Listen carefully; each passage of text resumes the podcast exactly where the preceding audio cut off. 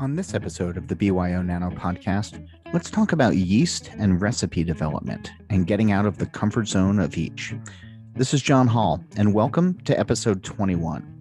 Last week, there was a scaled down version of the Craft Brewers Conference that happened in Denver, and I flew out for a few days to walk the expo floor and to see what was new in the world of beer, to talk with brewers about what's exciting and worrying, and to have a few socially distant pints. There's a movement in the industry with new breweries getting ready to shed the planning phase and open, and small breweries looking to get bigger or just better. Best practices are always important. So, in this episode, we have two guests that will share expertise and insight. They are Kara Taylor, the head of operations at White Labs, and Dave Green. He's the assistant editor and recipe editor of BYO Magazine. And they're coming up in just a minute. But first, I'm happy to tell you that this episode is sponsored by Yakima Chief Hops. Yakima Chief Hops has officially launched their newest product, Cryopop Original Blend. YCH has combined their proprietary cryogenic hop processing technology with cutting edge lab analysis to create cryo hops with a pop. Using this new research to identify the most beer soluble hop compounds that survive the brewing process, they engineered a supercharged pellet that shows massive tropical, stone fruit, and citrus aromas in your finished beers. Learn more at cryopopblend.com. And we're also sponsored by Blickman Pro Brewing. Check out the latest addition to the Blickman Pro Brewing equipment lineup skid mounted brew houses, available in 5 to 15 barrel capacities. These production powerhouses are designed for flexibility, engineered for performance, and built for growth. Experience the convenience you want from a name you trust at a price you wouldn't expect. Visit blickmanpro.com to learn more. And we're also brought to you by Arryved. Arryved Point of Sale is your mobile, flexible solution for the best guest and staff experience on premise and online. Built by craft beer professionals for craft beer professionals, Arryved is the only POS with no contracts and no monthly fees and everything you need to thrive. Go to arryved.com slash nano to set up a free customized demo. That's arryved.com slash nano, and it's A R R yved.com slash nano because there is no I in arrived. And save the date. November 4th to 6th is the BYO Boot Camp in Denver, Colorado. Join us in person for three full days packed with brewing learning. You'll have two days of learning hands on in small classes from brewing experts and your choice of eight different full day workshops. Plus, you'll have a full bonus third day of back to back seminars from our experts. So you have a chance to learn from all of our speakers beyond your small class workshops. Check out byo.com to learn more. And the fourth annual NanoCon Online takes place December 3 and 4 of this year, with two days of more than 30 seminars and workshop for the Nano Craft Brewing segment. Be sure to mark NanoCon Online on your calendar or sign up now. You can also learn more at byo.com, and I'll see you there. So, as I was walking around the convention center in Denver, I was asking brewers about what was exciting them in their beers these days. And rather than talking about hops, more than a few brought up yeast and how they're really trying to do more with the microbe. Soon enough, I ran into Kara Taylor of White Labs, and the idea to have her on the show struck me. I've known her for years, and her passion for yeast is evident. She also has one of the best palates I've ever had the pleasure to judge alongside, and that's happening quite a few contests in quite a few countries. So she's up first this month, speaking to the show via Zoom in Asheville, North Carolina. What is exciting in the world of yeast today? There's a lot I feel like that's exciting in the world of yeast today. I think you don't sound um, like you're excited about it though. well, um come on and bring the bring the energy you know like it's it's it's the middle of the month people are tired you know they need they need I'm some excitement. too john. Um yes so i would All right say... you want to try it again? Hold on like, like like one more time but with feeling this time. So what's exciting in the world of yeast today? There's so much that's exciting in the world of yeast today like what does that not...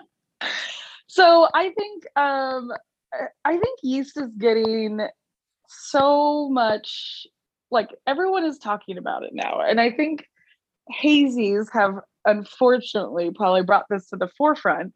But I think there's like a lot of people are talking more about yeast now than I think they really ever have about what yeast strains they're using um, and just kind of thinking about a little bit more as some of these new styles that we're brewing or presenting, you know, challenges, right? Um, and so that's why I think um, there's a lot of interesting things. There's some really cool stuff that people are doing regarding GMO yeast. Um, there's some hybrids that are coming out. Um, and so I think, you know, there's a lot more there's a lot more research going into brewing science um, than there has been in the last 10 years. So I think there's a lot of exciting stuff. So let me back you up there because it, it's always interesting to me when I go to a brewery and of any size and they want to talk about the hops. Um, increasingly, they're talking about the malt. Um, but there's not often a lot of love that is given to the yeast that made the beer um, that that you know results in the in the final product. Um, and I wonder if I know malts had the challenge of trying to explain you know flavors and processes and things like that, and hops are just kind of you know easy to to describe like oh this smells like citrus or imagine pineapple and then you just sort of figure pineapple is there whatever. Um when you talk to small brewers because i know you do a lot of education h- how do you encourage them to have the yeast conversation with consumers to sort of drive home what the ingredient does what what mm. yeah i think that's a really good question and i would say that i mean it, i i find that even with a brewer sometimes that they're not talking about that yeast conversation right so if they're not even thinking about it they're definitely not conveying that to the consumer i think a brewery that is using more than two yeast strains is probably committed to making yeast forward beers, right? They're thinking about the strains, they're thinking about how they can make different beers with those strains and um and and really and really dialing in their harvesting practices potentially. But I think um especially on a smaller brewery, that can be hard to do. It's hard to have a lot of uh, different yeast strains, especially if you're kind of coming from homebrew uh, homebrewing world where you can literally use you know hundreds of different yeast strains at your fingertip at any um, at any second. So I don't think I've really answered your question about it, but I think well they might not be explicitly doing that. I think there there are people that are doing it by using different yeast strains and expressing that differently in different beers, if that makes any sense. Okay. What, what's a good example of that? Um, I would say a good example of that is potentially having multiple IPAs and using different yeast strains. And not, I'm not saying that they all have to be different yeast strains. I'm just saying that finding a yeast strain that works better with one versus another.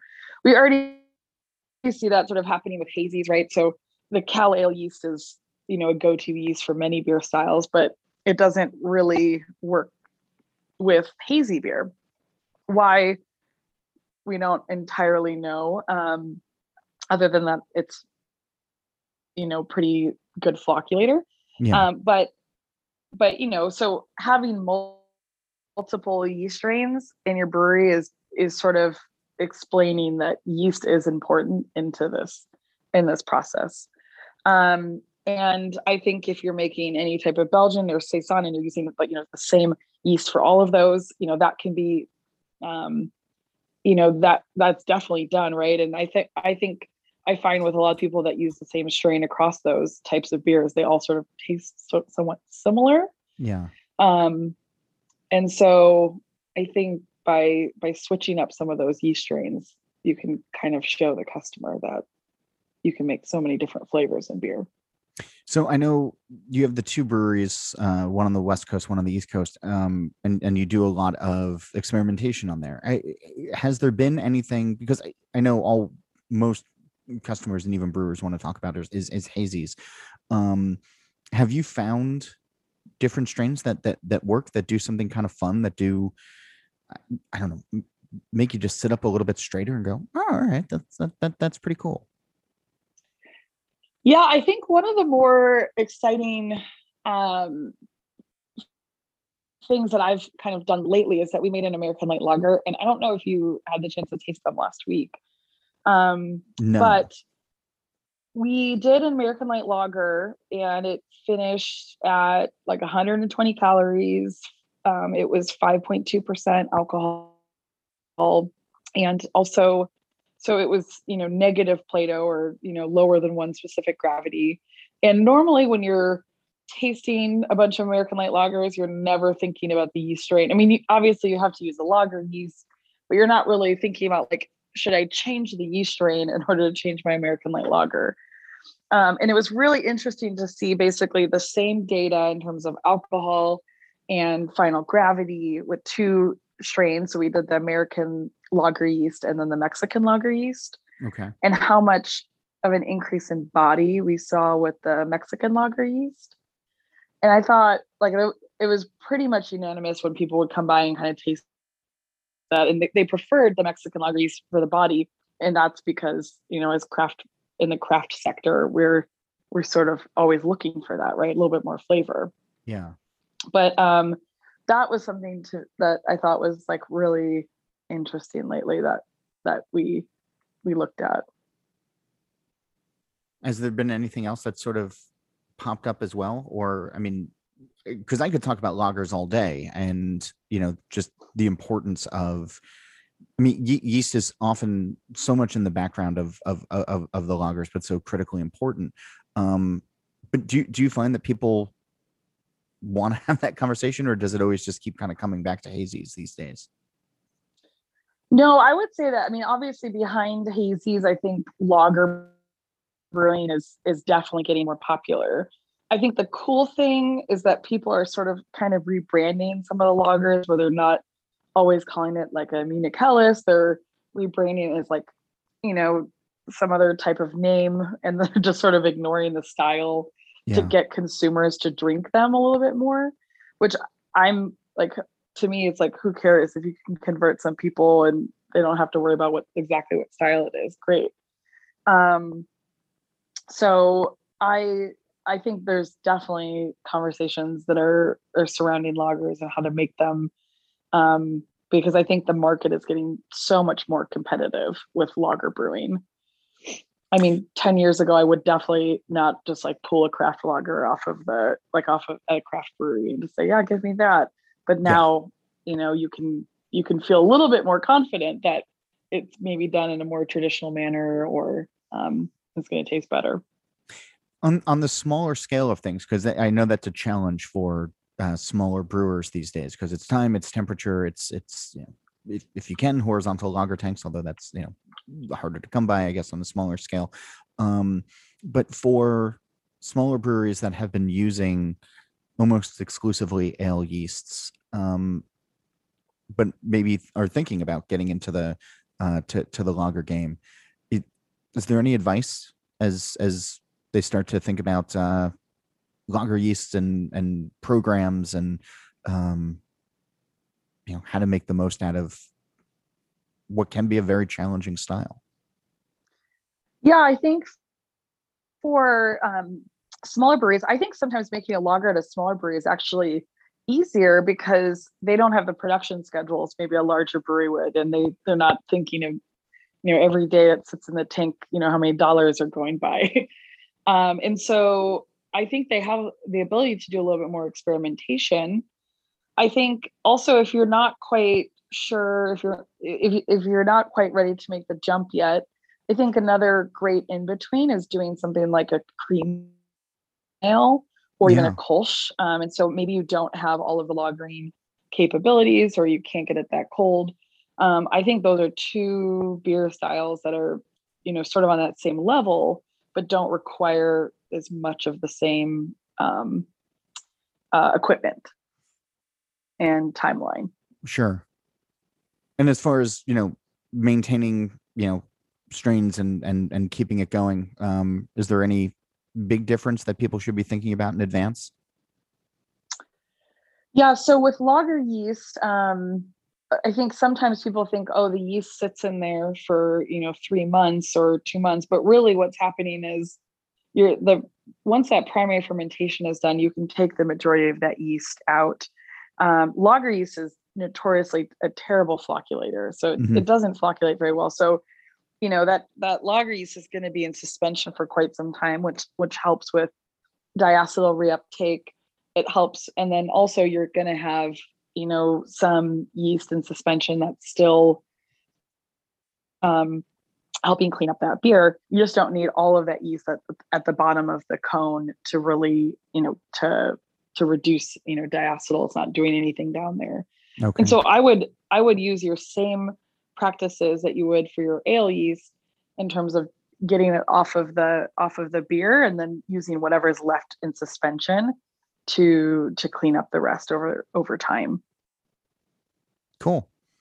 Um you know when you mentioned uh cream ales and and then uh kolsch uh it sort of got me thinking back again to to when you're talking about um you know some of the the gmo yeast but um but then also the hybrid uh that are out there can can you go a little bit deeper as to what might be on that horizon yeah, so um, we don't have any commercially available currently, but hybridizing Saccharomyces um, yeast is really difficult, and mainly because over time we've domesticated them to be asexual, and so you've got to put them in the right conditions um, in order for to get them to mate. And there's a lot of you know a lot of that is being done at universities because that that equipment is um, fairly expensive, although there are some uh, more i should you know cheaper methods that you can work on. But there's there's sort of a reason there's not a ton of them on the market is it doesn't always work out in the way that you want it to. And so um, i think as universities continue to work on some of this and get more interest and more funding i think we'll see some cooler things kind of come out on into the market. Um, but right now we're sort of i think at the beginning of it. Like what are some of the theoretical goals or hopes w- w- with these? You know you're saying like some cool things come out like i know you know it's not happening yet but like what would be cool? So i think ideally what would what would happen is some of the things that we you know we're looking at with gmo yeast mm-hmm. there's a lot of the market that's not comfortable with that yet but if we can if we well, can those are three those some, are three letters that make you know some people squirm Sure, exactly.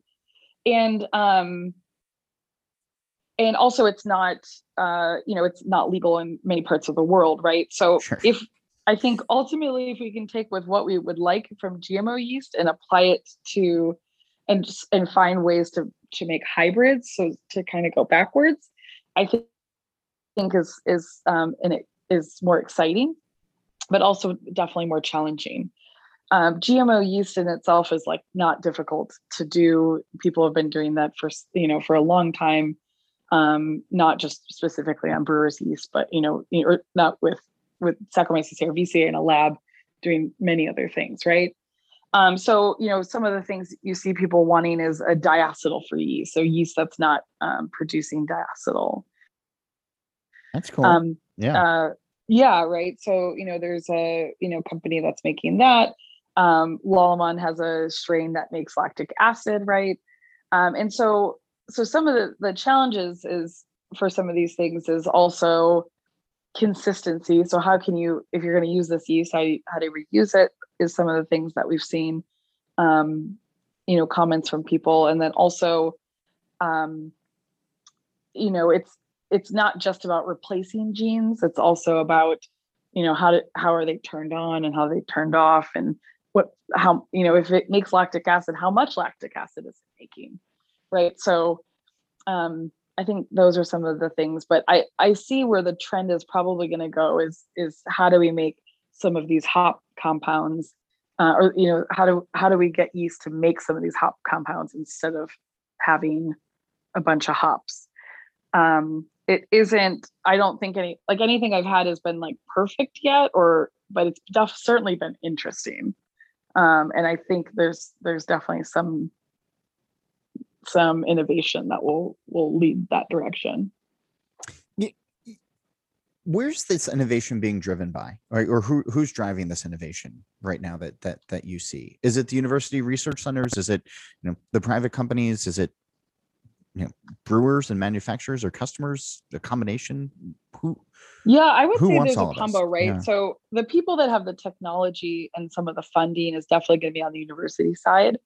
Although when you look at a company like berkeley yeast they are are um, you know they they're a private company but um, have some funding via uh, you know the government um, and you know we're currently you know we work with um, a lot uh, with the university in belgium um, which is you know when we had done a lot of the sequencing data um, several years ago and you know published that paper in cell um, that was you know through them so we, we definitely rely on that because some of that equipment is just um, is very very expensive for someone in the brewing industry yeah on our side. Um, you know, even though we are like a, a lab, um, we're still not pharmaceutical, right? So we just don't have those kind of budgets for those that type of equipment. Right. But I mean, when you talk about there, there's so much, you know, talk of you know new hop varietals or you know innovation in, in in that space, and I was just sort of curious if you know that has sort of pushed the yeast realm as well. Like I know there's other applications outside of beer, but Yeah, I would. Yes, I think so. Um, and I I think it's just a little bit harder to do this for yeast because plant biology is in terms of crossbreeding plants is so I don't want to say easier, but it's a little bit I think more it, it's done more often in other types of crops, right? I and like that you're starting at a it's like. By the way, this is fun. yeah but i yeah i'm not saying that it's easy by any means but i think that it's just like a little bit more studied studied better i guess i should say Okay. um and because it's already because it's an edible thing right it's not like they're just genetically modifying these hops and being able to plant them um, whereas then there's tons of genetic modification done with yeast in order to make certain compounds that we extract not specifically on the brewing side right so th- that already exists which is why um, GMO brewers yeast, you know, it's been being done for many, many years, but primarily in the academic side and in my and primarily in the lab. yeah. Um, and just now people are kind of interested in it from consumer side. But um, I would say there's definitely, you know, I'm not saying there's no risks. I, I haven't studied it well enough to really understand that, but I definitely think that there's some interesting things that could come down down the line. Okay. Um, I want to bring this back to the brew house. Um, as you think about, uh, you know, all of the small brewers that that that are out there these days, and um, there's so much to keep up with, um, and it can be very easy to, you know, get into a you know to a groove, which then you know might actually become a rut. Um, when it comes to best yeast practices, when it comes to creativity, when it comes to you know just sort of shaking it up a, a, a little bit, is do you have a challenge or two for small brewers to do something different with their yeast or to um, to to get out of the normal groove and trying to do something different, trying to do something fun? Yeah, I would say, I mean, I don't know if I would particularly call this fun, Okay. but I would say that I would I would challenge some small brewers to get more consistent yeast harvesting practices um, and really dial those in. Because as a small brewer, sometimes you're sort of just collecting yeast and then you're like, oh, I usually pitch two liters of this into the next fermenter, or maybe you don't even measure at all. You just put that whole keg in there. And while it's probably working for you at this moment in time, the minute you start scaling up, any of those issues that you're dealing with or that, that aren't quite dialed in at the small scale are just going to be exacerbated on the other end. So that's probably like the most common thing I see as people start scaling up is that they just take the same the same practices, they try to apply it to their 30, 60, 90 barrel fermenters, and then they're just like, wait, this isn't working. Um, and so that's kind of like, well, it might it might be fun to you, but it's also more of like a science challenge, you know, um, in terms of learning. I think that is um, is, a good practice to to work on is is really dialing in those yeast harvesting practices.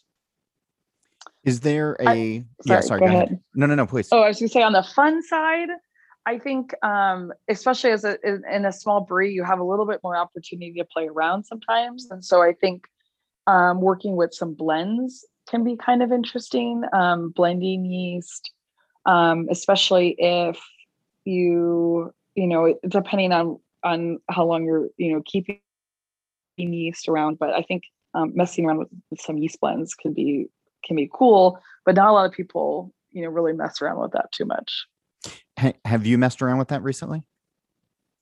Yeah, I mean, I've been designing blends for a while now, um, especially for hazy. So one of my biggest complaints, like hazy beer, I'll just you know be honest, is not my favorite style, regardless of, um, regardless of like the brewery. But one of the things that really bothers me is that almost everyone is using the same yeast strain, and so regardless of hops, I find that like when you put a bunch of them in front of me, they all taste very similar and I I think that's due to using the same yeast strain. Um, and so what I've been doing is messing around with with different strains that we can add to those hazy blends to to also to keep that hazy, to keep that beer on the juicier side or the more tropical side, but not, but you know, has a little bit of differentiating character or dryness or body than someone else's. So you can help differentiate your product on the market. Okay. Or even within brands, if you've got multiple hazies, you know, in your tap room. Uh, I know we're not super promotional on this show, but uh, what what's a good example that you guys have that uh, you think is, is is highlighting this in a good way?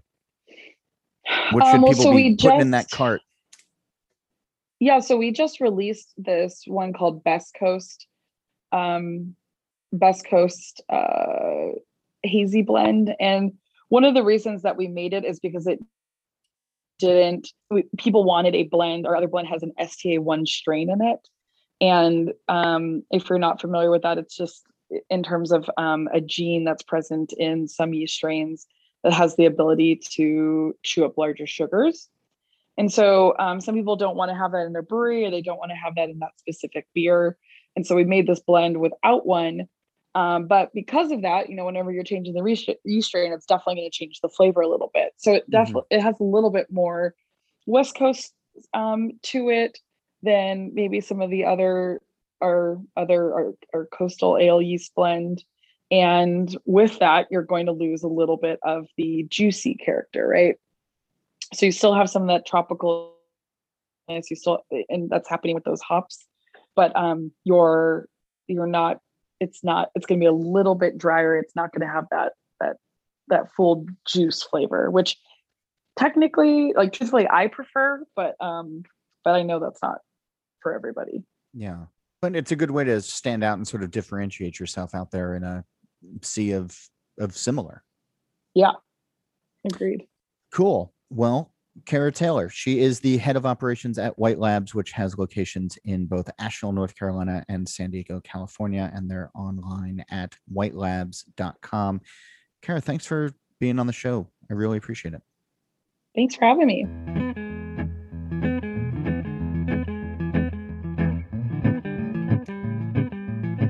A word of thanks to this episode's sponsors, including Yakima Chief Hops, which has officially launched their newest product, Cryopop Original Blend. YCH has combined their proprietary cryogenic hop processing technology with cutting edge lab analysis to create cryohops with a pop. Learn more at cryopopblend.com. We're also sponsored by Blickman Pro Brewing. Check out the latest addition to the Blickman Pro Brewing equipment lineup skid mounted brew houses, available in 5 to 15 barrel capacities. Visit blickmanpro.com to learn more. And we're also brought to you by Arryved. Arryved Point of Sale is your mobile, flexible solution for the best guest and staff experience on premise and online. Go to arrive.com slash nano to set up a free customized demo. And save the date. November 4th to 6th is the BYO Boot Camp in Denver, Colorado. And the fourth annual NanoCon Online takes place December 3rd and 4th of this year. Learn more about both, and you can sign up for both at byo.com. And I should point out that Kara Taylor is speaking at the BYO Boot Camp in Denver. And coincidentally, or not, so is this next guest. Dave Green is the assistant editor and recipe editor of BYO Magazine. And as I was thinking about growth, I was thinking about scaling recipes and best practices and using offbeat ingredients. And so I reached out to Dave, who has been getting recipes into fighting shape for the print magazine and the website since 2014. He's seen a lot, he knows a lot, and he's still actively homebrewing. From hazy IPA to fresh hops to spices and herbs, we talk about it as he joins me via Zoom from Vermont. It's interesting, though, to hear you talk about being there since 2014 and the way that recipes have evolved in the last seven years. Hmm. And from your perch, I wonder if you've been able to see an arc of how beer recipes in general have changed in a relatively short period of time. Yeah.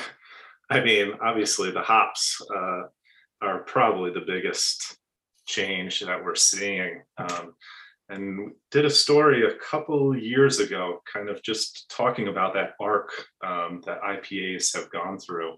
And you know, it obviously started back with um, with Pliny and the fact that uh, you know it was great that you know they were willing to share the, the recipe for Pliny. Um, so um, and it just kind of has evolved just you know the later hop additions and you know less less care for IBUs and more care for hop aromas. Um, and and now nowadays that that has really seeing some of the quantities um, that that are utilized in, in dry hops or or in the you know the whirlpool phase or you know after after knock or after uh, flame out. Yeah. But uh, I, when when you're looking at all of these, though, I mean, at at some point, it, there there really is so much that only so much that our senses can take and our palates can take. Have you seen sort of like a threshold that once you cross it, it really just sort of becomes like a gimmick number? Yeah, I, I, I believe so. I mean, some some guys are doing seemingly are doing it right, um, but I'm I'm not one of them myself. Uh, I, I have I have found that too much is a is not a good thing for me in my home brewery. Um, and I, I really get like that hot burn um, and grassy notes if I if I go over that limit. So I I I personally like you know four to six ounces dry hops um, as a max. Okay, when I you're home brewing, yeah, yeah, yeah. But I, I some folks uh, find find that they can go over that limit um, with short contact time and um, and you know some of the some of the breweries are are making it work. Um, yeah, and obviously for me, it's nice and easy to scale up to a barrel. It's just I just uh, times by four or times by six. excuse me. Uh, you know, so four would so that would be what um, sixteen to about twenty four ounces per barrel. Yeah, or about a pound. So let, let's talk about scaling up because you know I, I was out in Denver uh, last week for the for the craft brewers conference and the the the expo that happens out there. And and there were a lot of small brewers uh, that were that were walking around uh, and they, they are uh, thinking about their next steps and their their next phases. And there there are some some some folks that I met who are uh, getting ready to go pro. And uh, they've been homebrewing for a while and you know are, are ready to make that commercial leap. I wonder if you can talk to the home brewers for a second. Let's start there, who are thinking about going pro. Where do you suggest they start thinking as far as scalability goes? Like, what should that process look like in, in, in your mind to get them ready to work on a commercial system that is their own? Right, right. I mean, starting I mean, because some of the biggest differences when when you're scaling up is, is going to be seen in the fermenter. Um, and um, you know just just making sure that you you have a keen sense of how different yeasts will operate um, at different sizes and uh, and talking to other brewers about you know what's what their experiences are with uh, with different yeast strains. Um, but also you know how how hops how hops could uh, change um, their their utilization um, in different size kettles. Um, I, I, really think you know just reaching out to other brewers um, who are you know operating potentially on a on a similar scale as them or, or planning to um, and yeah just having conversations um, with other brewers who are who are making it work um, and see what they're doing i think is the is one of the best things. Because yeah sorry go ahead. No no no.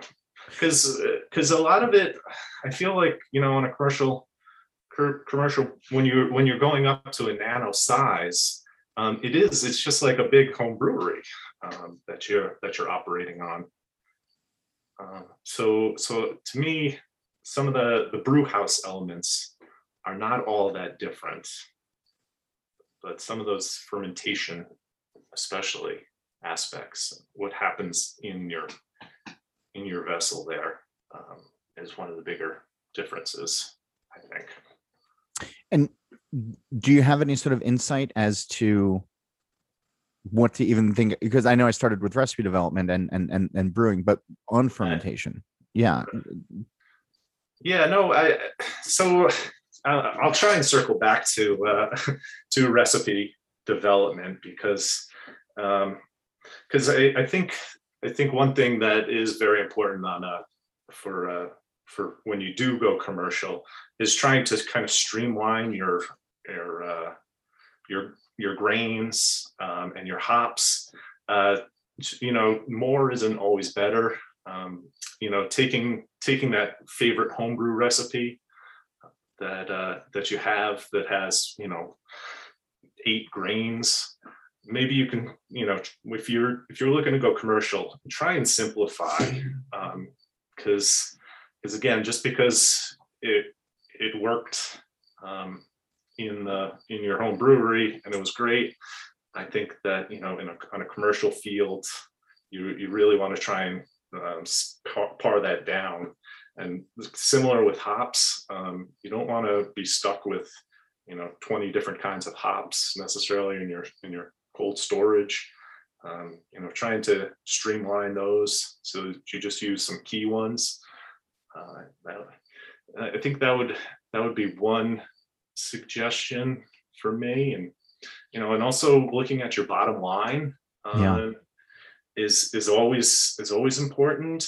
Um, you know, maybe you use Maris Otter uh, for your big imperial stout as the base malt, but is is it really adding that much to to the imperial stout maybe you just want to try and look at a basic north american two row um, just because it'll uh, it may it may just be hidden uh, you know using so using them subtle malt like like a maris otter great for a mild but maybe just would be uh, completely muted out in a in an imperial stout so um, i think that's uh, some some important details of of recipe design when you do scale up. I mean, for for your home for my home brewery, sure, I've got a couple um, big plastic containers of you know all different kinds of specialty malts that I have.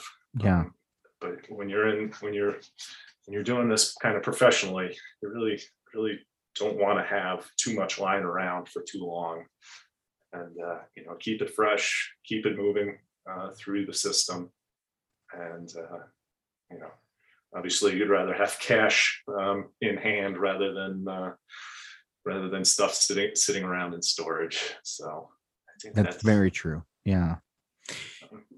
So let, us step it up then to the next uh, to the next level. So you're a nano brewer uh, you're getting ready to uh, leave uh, this this world behind and and go up to the to the next the next big size vessel. You know, you're going to leave your seven for a 15 uh, or higher. Um, when you start making, when you start thinking about that, um, again, you know, there's sort of jumps that you have to make. Uh, uh, there's certainly math involved, but then there's other things to to to be considering as well.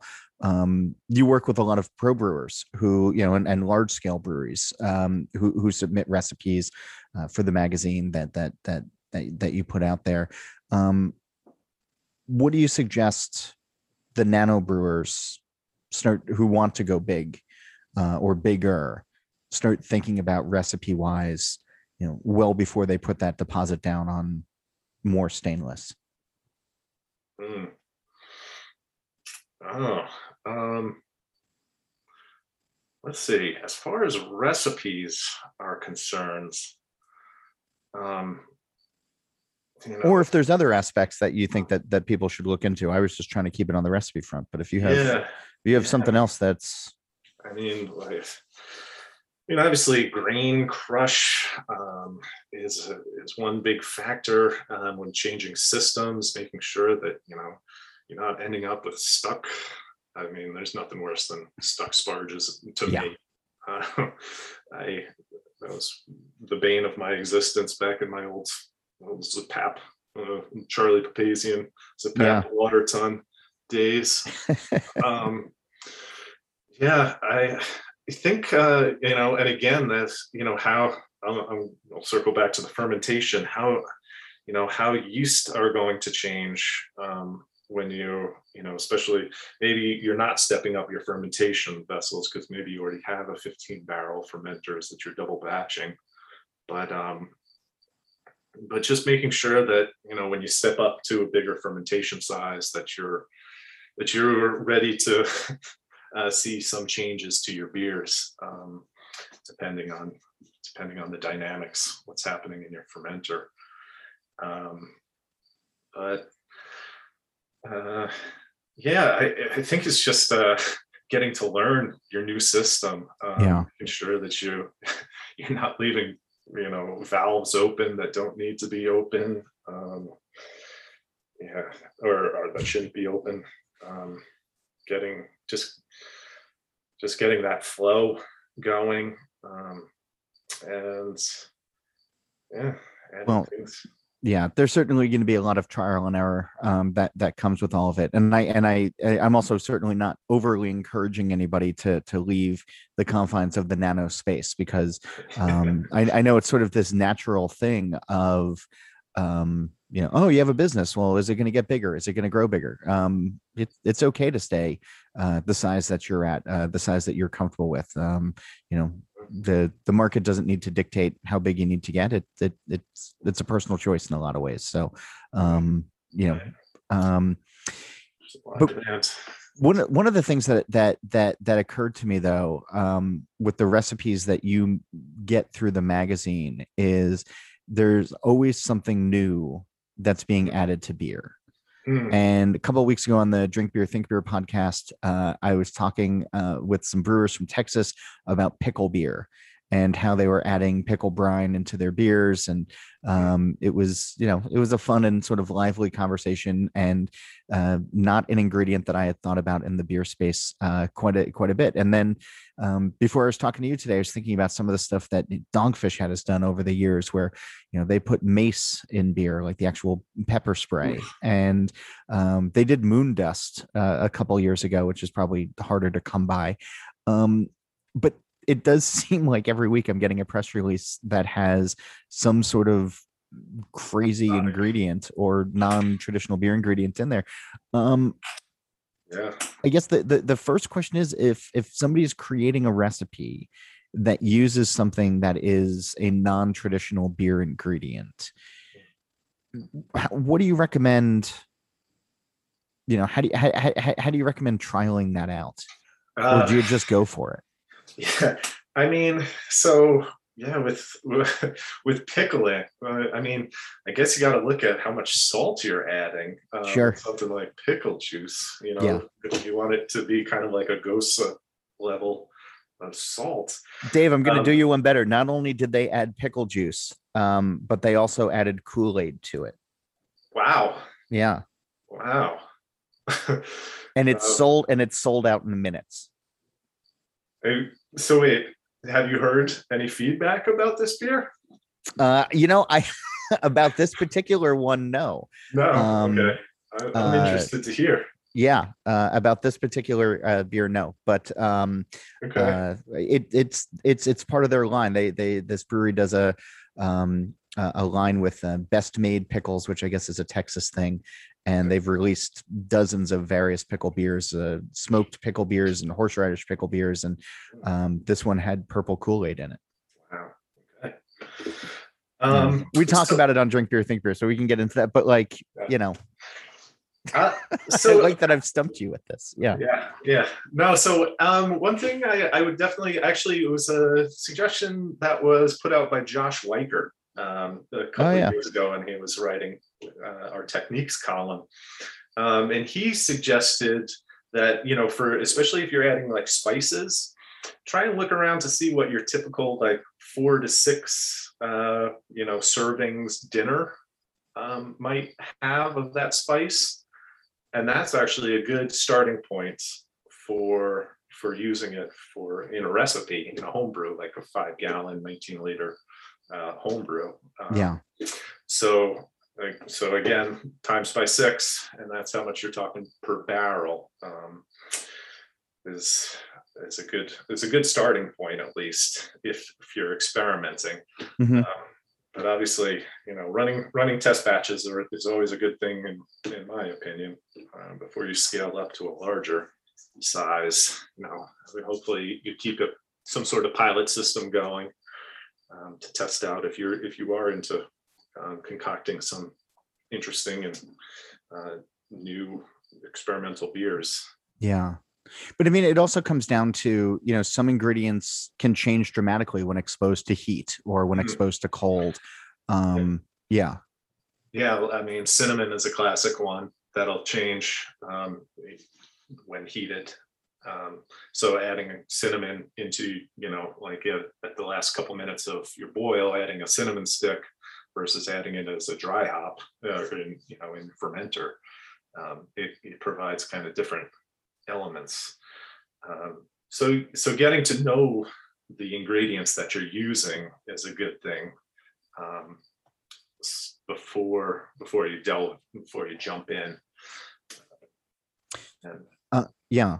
I- Is there anything else uh, similar or akin to cinnamon that uh, that that that comes to mind? That like, uh, Yeah, when you said that, like coffee, sort of came to my mind of people right, think of a hot cup of coffee, but it's the cold steeping method, the cold brew method that actually works a lot better as opposed to adding it in on the hot side. right right agreed there John. um you know also uh, some herbs um dried versus fresh is a uh, you know oregano is a classic one that's you know changes um to me when it's when it's dried out so um s- so i'm, I'm s- not meaning to change the subjects here. No. that's uh I know that you know there's some some beers nowadays that are using using herbs as well. Um, so are you going to use fresh or can you use fresh herbs versus versus uh, dried out? Um, you know, I guess in, in a similar way, hops. You know, wet hops versus versus uh, your pellet hops or or just a whole leaf that have Yeah. been dried and kilned.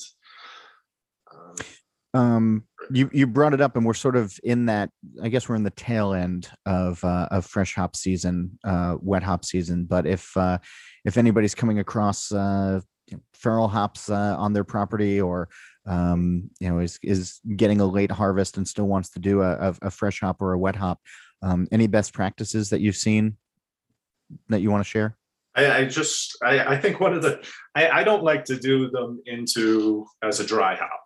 I, I like to keep them in. I like to sanitize my um, and uh, and also adding a lot of wet hops in, into your fermenter is just inviting um, inviting re-fermentation. Mm-hmm.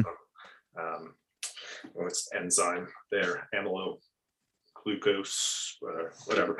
Um, but yeah, it'll- it'll get your fermentation uh, going again as it breaks down dextrins. Um, uh, the enzyme from the hops.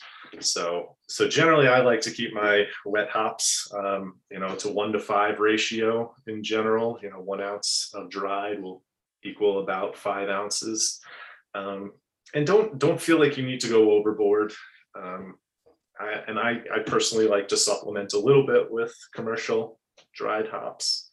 Um, but I don't know, just have fun with it. I guess is yeah um, is is key. And I think that's just a good reminder, you know, regardless of where you are in your career right now, uh, uh, novice or amateur or pro or or or whatever, just to keep having fun and and and keep experimenting and keep keep going out there. Um, yeah. Dave Green, you are the assistant editor and the recipe editor at BYO Magazine, which, uh, of course, is what this podcast is a part of. So, thanks for thanks for taking the time this afternoon and being on the show this month. I, I appreciate the insight, and it's been good talking with you. Yeah, thanks for having me, John. Before we go, I'd like to hear from you. What's inspiring you about beer these days? You can email us at nano at byo.com. And I'll also invite you to head over to byo.com slash nano podcast and subscribe to the newsletter, the magazine, and to catch up with great pro brewing content. New episodes of this show are released on the 15th of every month, so subscribe now and never miss a show when it's released. And you can do us all a favor by leaving feedback on your podcast platform of choice or by emailing nano at byo.com or checking in with us on all of the BYO social media channels.